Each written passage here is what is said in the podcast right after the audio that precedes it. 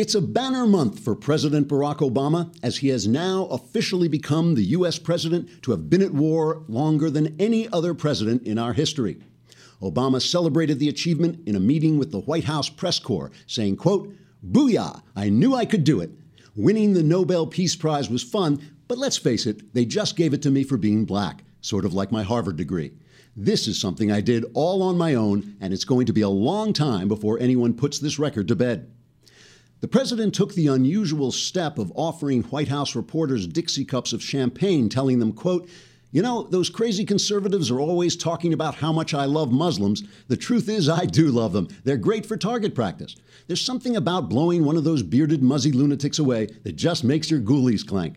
That's why I keep these wars going. I just can't get enough of killing Muslims. Uh, unquote. White House spokesman Josh Earnest later issued a clarification of the president's remarks in a statement saying, quote, in speaking about the tragic wars in the Middle East earlier today, the president was obviously satirizing the attitudes of his opponents and did not intend his statements to be taken literally. President Obama later issued a clarification of Earnest clarification in a statement saying, quote, like hell I was. I don't have to run for office again, and I'm sick and tired of pandering to all those peacenik girly girls at the New York Times. Bad enough I have to kowtow to every Negro with a grudge and all those homos who want to call it marriage when they do whatever unspeakable things they do to one another. And what about those creeps who want to put on a skirt and make wee wee with the little girls? How wacko is that stuff? Unquote. The White House immediately issued a clarification of Obama's clarification of their clarification, which said, quote, we're sure the president wants to be mindful of his legacy and obviously misspoke in his characterizations of his core constituency. President Obama responded quickly, clarifying the White House clarification of his clarification of their clarification, saying, quote, screw my legacy and screw you, Mr. Pasty-faced Earnest, you damned uppity white man. Earnest went before reporters in the White House press room to clarify the president's clarification of his clarification, clarifying Obama, clarifying him, clarifying Obama, telling reporters, quote, if that's the, pre- the, way the president wants it, then let me tell you what I really think. Neither I nor any other American has ever seen an administration that mingled so much arrogance with so much incompetence. We've only been at war for eight years because this idiot couldn't find his belly button with both hands and a flashlight. Obama responded by ordering a drone strike that vaporized Earnest along with much of the press corps, after which he, he issued a statement saying, quote, Booyah, you don't break the presidential war record by accident, Obama out. Trigger warning, I'm Andrew Klavan, and this is The Andrew Klavan Show. things, things are getting a little hairy at the White House. That guy doesn't have to run for office again. What does he care? All right, it's mailbag day. And if you subscribe, you know, you can't be in this mailbag day because you wasted your time. I found out that they give you the subscription 30 days for free. So there's no, yeah, I know, there's no reason not to do it. Subscribe, and then you can be in our next mailbag. And it's free for 30 days. And then I think we come and take your soul, right? I think that's, that's like, also, I said, I, I said this yesterday, but I, I want to thank you again for pre-ordering my memoir, uh, The Great Good Thing, A Secular Jew Comes to Faith in Christ. I checked it today after I had mentioned it yesterday, and it's now like number one among new Jewish biographies. So I'm, I'm beating out I'm beating out Moses, I think, and Einstein. it's, just, it's right, it goes right to me. All right, this is this has been a wild week, although you wouldn't know it if you're watching the mainstream media. Although why you would be watching the mainstream media, I don't know. But you know, we started out this week talking about how the press had shot its credibility wad talking about, you know, covering up for Obama, covering up the Benghazi scandal and the Obamacare collapse and the, you know, the IRS scandal and the Reverend Wright scandal and the Bill Ayers scandal. You know, they covered all this stuff up and they threw it away. They kept saying, oh, it's just Fox News is just covering these things, which meant that Fox News was delivering the news. And so now, when they go up against Trump, there's nothing they can do, and everything. And now they are becoming the scandal. I mean, first of all, we have this guy Ben Rhodes, who was what was he? The the deputy national security advisor. He is the deputy national security advisor for Obama. He gives a, an interview to the New York Times. This happened, you know, about a week ago. He gives an interview to the New York Times, in which basically he he says that they lied to everyone when they were sending out information about the Iran deal. So this is what he says. First of all, people love this guy so much that the very stodgy Foreign Policy magazine, which I think is called Foreign Policy, ran a headline. I have it up on my computer. Foreign Policy says this is the headline in Foreign Policy, which is just a policy magazine. It says a stunning profile of Ben Rhodes, the a-hole who is the president's foreign policy guru. And it doesn't. I, am I'm editing that. It's not what it says. So that's that's how much everybody loves uh, Ben Rhodes. So here's a description of the profile in AB, from ABC News. In the profile, Rhodes admitted to creating an echo chamber quote unquote, an echo chamber by which the administration handpicked experts to champion the Iran deal and feed those perspectives to the public via social media and as media sources to reinforce the messages, the messaging that was favorable to the administration's position. I mean, this, this Iran deal, Trump is right about this Iran deal. This Iran deal is a disaster. This Iran deal is going to give nuclear weapons to one of the worst actors on earth. And it was sold to us. So it's going to prevent them because they're only going to have nuclear you know, power plants. you know? Yeah, but they're nuclear power plants that actually can take off and land in New York and then explode. So they're a little different than our nuclear power plants. All right, so Rhodes goes on in this thing. He says, We created an echo chamber. They were saying things that validated what we had given them to say. Rhodes spoke disparagingly about the media, quipping to the Times that average reporter that the average reporter that covers the White House is 27 years old and they literally know nothing. That's a quote. They're 27 years old and they know nothing. His assistant, Rhodes' assistant Ned Price, told the Times there were journalists whom he, he said could be relied upon to regurgitate White House talking points, calling them force multiplier. So basically, they were saying, you guys are liars and we used you to lie, to tell our lies for us. You know, you guys are covering up for Obama, so we used you in that way. And what basically was happening was they went and said, there's a new moderate regime rising in Iran. Now, first, of course, in Iran, the word moderate means what does that mean? Like they only rip, you know, children's heads off with their teeth instead of cutting them off with swords. But you know, it doesn't. So moderate doesn't mean anything. But while it was true that a more moderate regime was rising, they had been negotiating the deal before the regime rose. So it had nothing to do with what they were doing. They were ready to they were ready to give these nukes to the guys who were in there before. So it, it was all nothing. So they sold this to the press. So now, of course, the GOP is up in arms. They subpoena Rhodes to come to testify before a congressional committee, and the president says, "Well, executive privilege. He doesn't have to go." You know, and and that, in in truth it's usually accepted that a presidential advisor doesn't have to testify to Congress because we want the president to be able to get advice in secret. But this is awfully bad theater for the White House. I mean, this is awfully bad theater for the press. The press looks ridiculous. Okay, so that's one scandal from the press. And the other, of course, was this one we talked about this New York Times story, which is still the number one trending story in the New York Times about how Donald Trump treats women in private, in which the New York Times, to their absolute shock, exposed the fact that billionaires like young pretty models and young pretty models like billionaires. This is like an absolutely stunning development to the New York Times. When you read into the story, by the way, it shows that Trump was pretty good with women. He, you know, promoted them in his you know, in his organization, and he occasionally made remarks that men make and all this stuff. And this, of course, the New York Times throws their apron over their face and they run out of the room because he would like, you know, say to some, you know, it starts with him saying to some model at a party, put on a bathing suit, and he comes in and parades her around in a bikini like you know that's what you do if you're a billionaire. That's why you become a billionaire so you can do that. And that's why girls go to billionaires houses so they can do that. That's why that, these things happen. So all this is explained. So meanwhile the authors of this piece get caught out because the girl herself comes out and says i had a great relationship with him. We went out we dated for a couple months. He was a perfect gentleman. He was very nice to me. And they misquote they they didn't she didn't say they misquoted her. They said they took her out of context. Now it comes out that one of the reporters Michael Barbaro has been tweeting nasty stuff about Trump. So he's completely exposed as being, you know, prejudiced. So all this stuff, all the the scandals. Last week they thought, ah, now we've got Trump, we've got him, we're going to hit him with all these scandals. All the scandals bouncing back. I mean, I'm beginning to think that Donald Trump is actually a supernatural creature. These things just bounce off him and go back against the press, and this is why this is why people like him. Meanwhile, now Megyn Kelly and Trump have made up. They had their special interview, which was completely devoid of meaning or news or anything, where they had this very sweet reconciliation. Here is Megyn talking to Donald Trump about the, the little feud they had after she asked him about the things. His her first question to him on the first debate was you have called women all these things bimbo and this and that and ugly and fat and all this and he reacted and got angry at her and started to tweet call her crazy Megyn or something and then made that remark about her bleeding from her whatever that caused all this fuss so now they're making up on Fox on Fox. Let's talk about us. Okay. We were always friendly. Right. Good relationship. Right?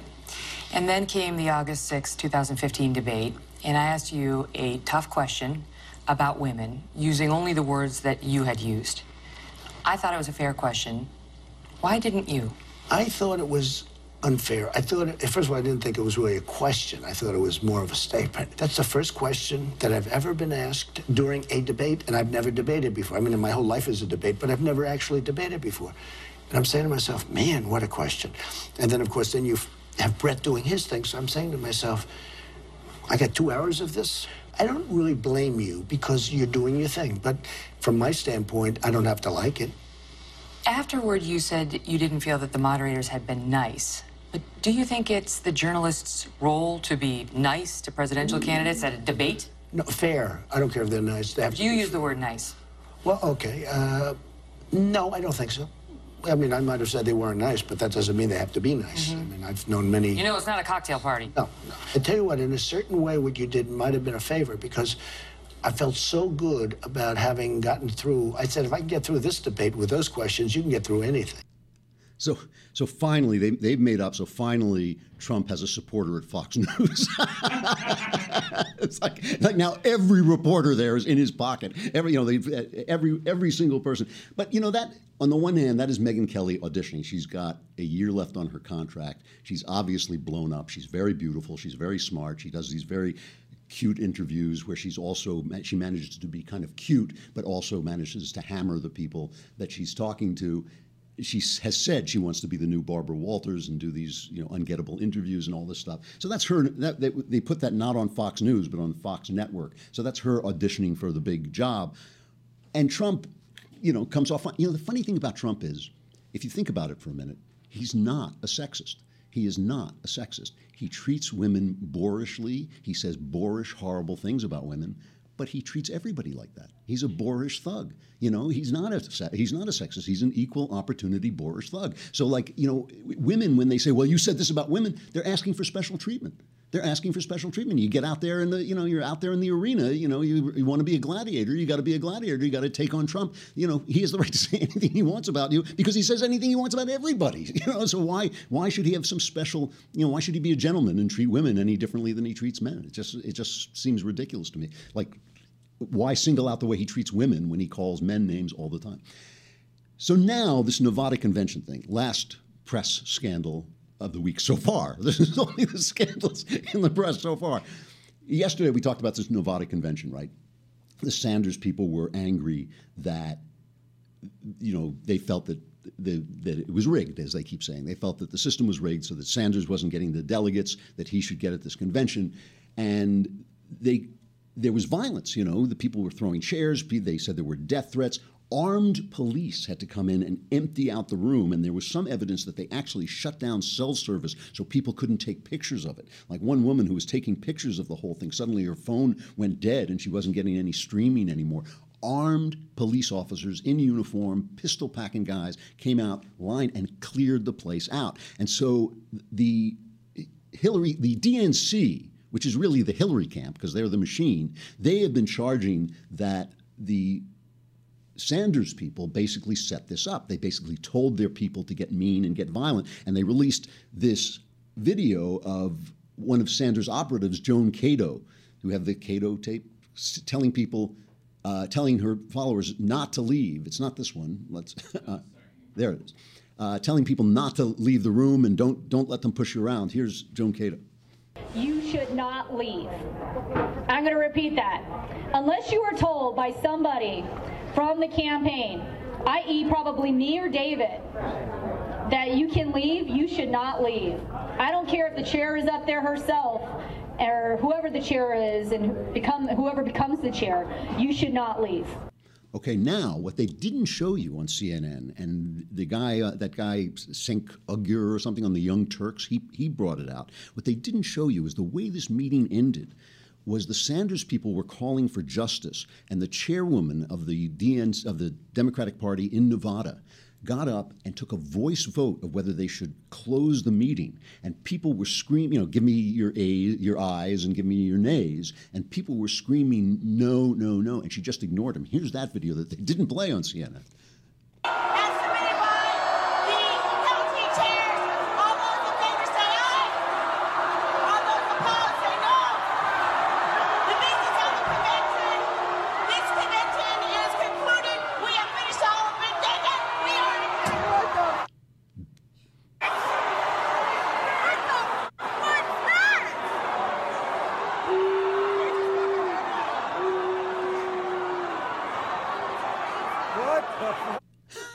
So that sound that you're hearing, you said a couple people are going, "What the?" I mean, because she goes up and she says, "All who are in favor say yay." Nobody says anything, and they, all who are against say no, and people are screaming, "No, no, no!" And she says, "The ayes have it," and she brings down the gavel and walks out, and people went nuts people went nuts. They were throwing chairs. There were fistfights. They were. They say there were death threats. And like I said, the cops come in and clear out. This is a de- Democratic convention. So now, okay, the Sanders people, they're telling the Sanders people, stand down, stop this. You're ruining Hillary's coronation, you know? And Bernie Sanders sends out his spokesman who says, eh, not so much. So here's Sanders, and then followed by Debbie Wasserman Schultz, who has just been steadily she claims she's neutral, but I think she's just basically a, a Clinton operative, essentially. So here are the, the two of them going at it. Do not condone any kind of violence or threats. Uh, that's unacceptable. Bad language. We don't. That's unacceptable. Uh, but we are not going to allow uh, the millions of people who supported Bernie Sanders to be sort of rolled over uh, in places like Nevada uh, by the way they handled that convention. The Sanders campaign says that the Nevada State uh, Party, the Democratic Party, prevented a fair and transparent process. Was it unfair? Well, first, let me just reiterate that the Democratic National Committee remains neutral in this primary based on our rules. But when I heard what happened at the Nevada State Democratic Convention this weekend, I was deeply disturbed. Regardless of any campaign or candidate's frustration over process, there should never be a but when it comes to condemning violence and intimidation. Well, yeah, there should never be a but when it comes to condemning violence and intimidation.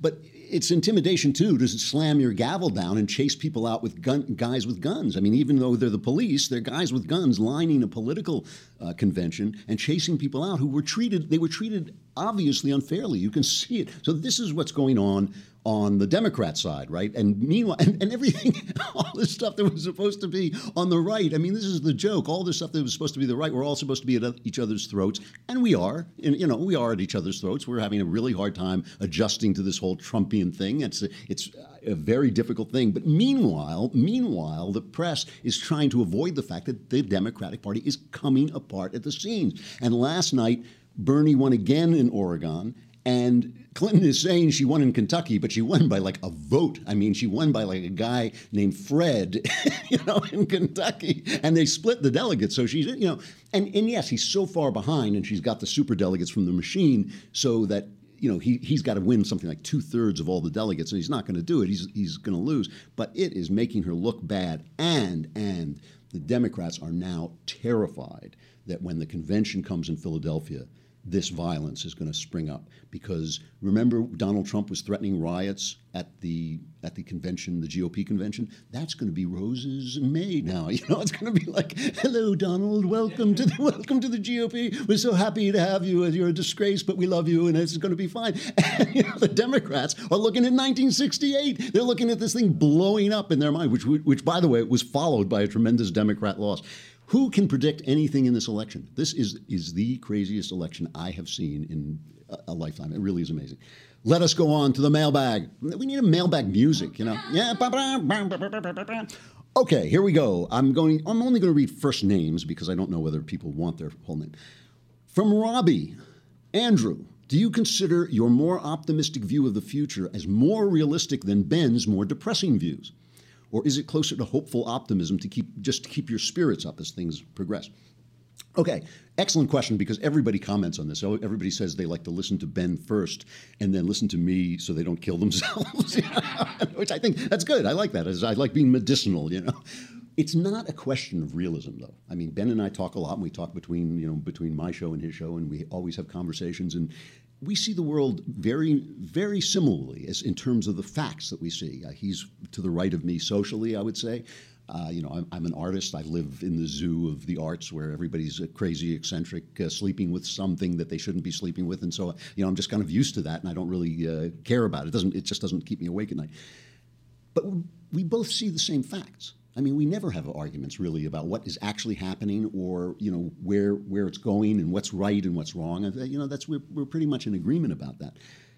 The difference between us is attitudinal, and it's not a question of right or wrong at all. Uh, it's not a question of right or wrong. It's really a question of, of how you're born, how you're raised, and just how history, your history sculpts your attitude. Ben is an idealist.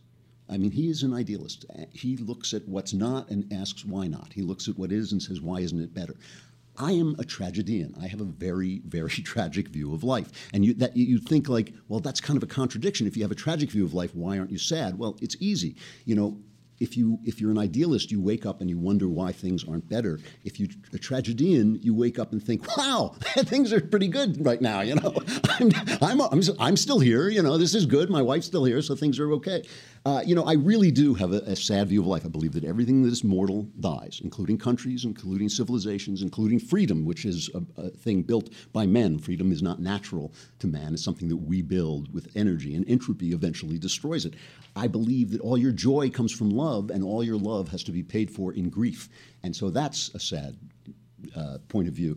I do have this mitigating faith in God, but that's not what we're talking about. What we're talking about is that I wake up and I'm really gla- glad that things are going well today. I think that's that's a great thing. So you're, what you're really asking is which one of us is going to be right? Is Ben right and things are going to go horribly wrong, or am I right and they're going to be okay? And the answer is yes, both of us, because ultimately, everywhere there will be a disaster. Ultimately, everything will end. You will die. Everything will die. Everything will fall. So ultimately, Ben will be will be right. Today, things are pretty good. I'm right. So I think that you know, it's and it's a question of whether you know what what you bring to life. And you know, Ben is a happy guy. I mean, he's not an unhappy guy. He just he just looks at things from the perspective of how they should be, and I look at things from the perspective of how they might be, even worse. And I think that's really really is the difference between us. All right. James, how did you find the courage to publicly express yourself? Was there a defining moment for you?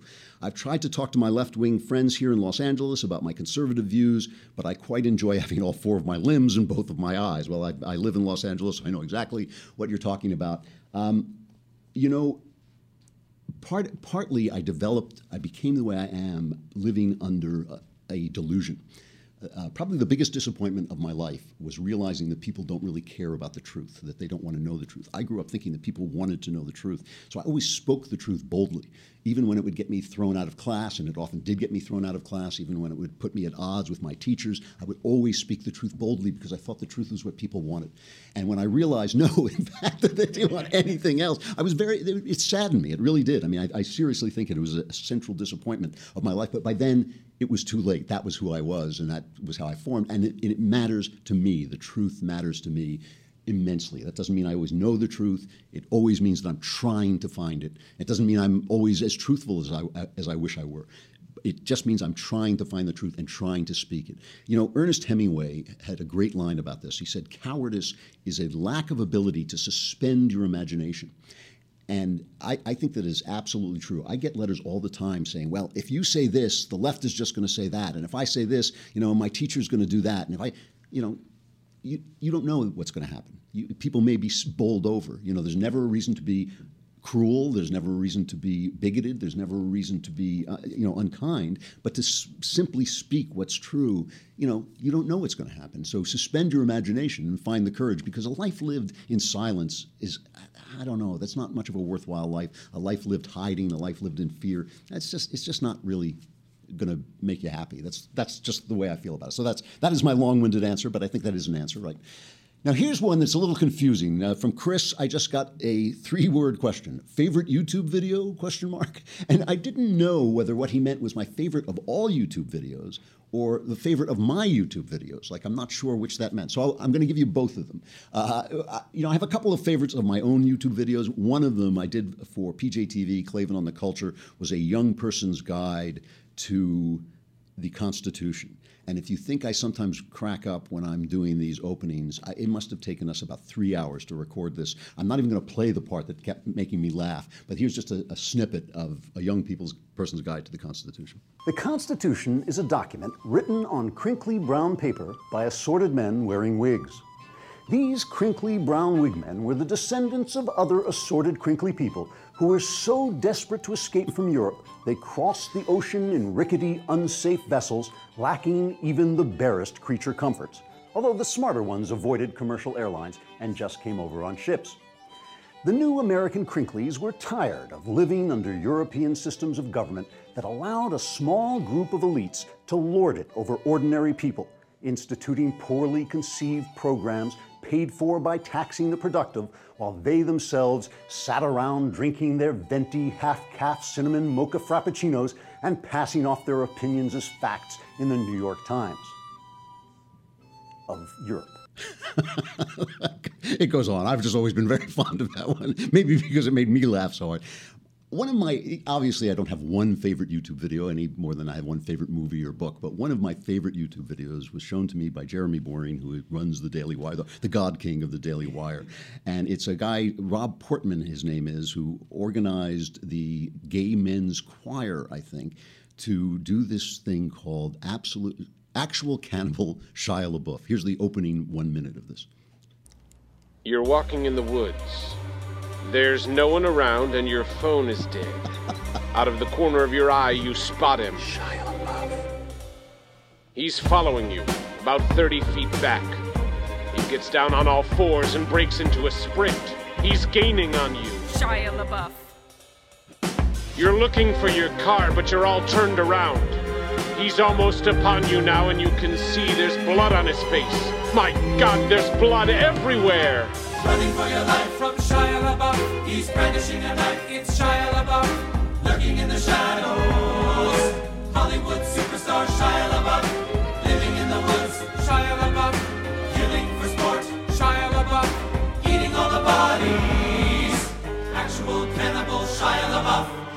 That thing, it, it's it's genius. I mean, it really is genius. And if you can't see it, if you haven't subscribed yet and you can't see it, they're doing like this absolutely beautiful interpretive ballet of the cannibal Shia LaBeouf. And by the time he's over, they're in these ab- fabulous costumes and all this stuff. And the funny thing about it is, when I first seen it, I must have watched this thing over a hundred times. I mean, I keep watching it and I go back to it after, over over time.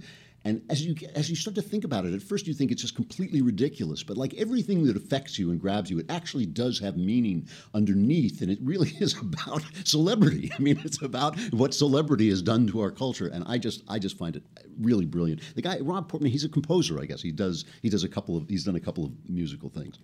All right, we have time for one more. Um, do you believe transgenderism will ever catch on?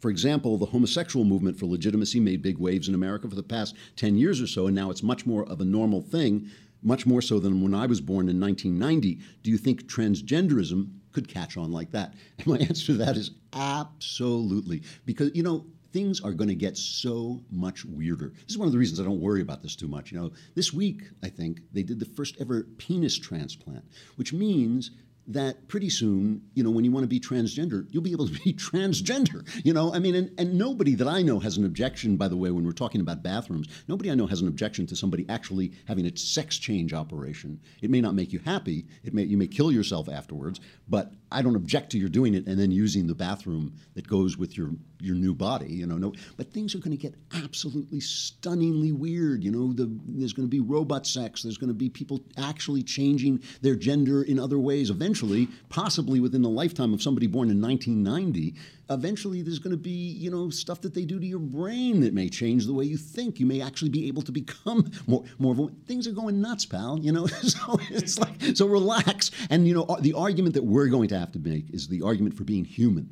which is going to be a harder and harder argument to make as people start inserting things into their brains that make them faster and smarter and better at things. And you want your kids to be able to catch up, so you're not going to stop your kids from doing it. There's, there's going to be a lot of crazy stuff happening, which is why I don't think we can be looking backward. I think we have to be looking forward and forming a morality, a true morality, for new new technological times that wait, till, wait till Ben hears that. He'll really be depressed.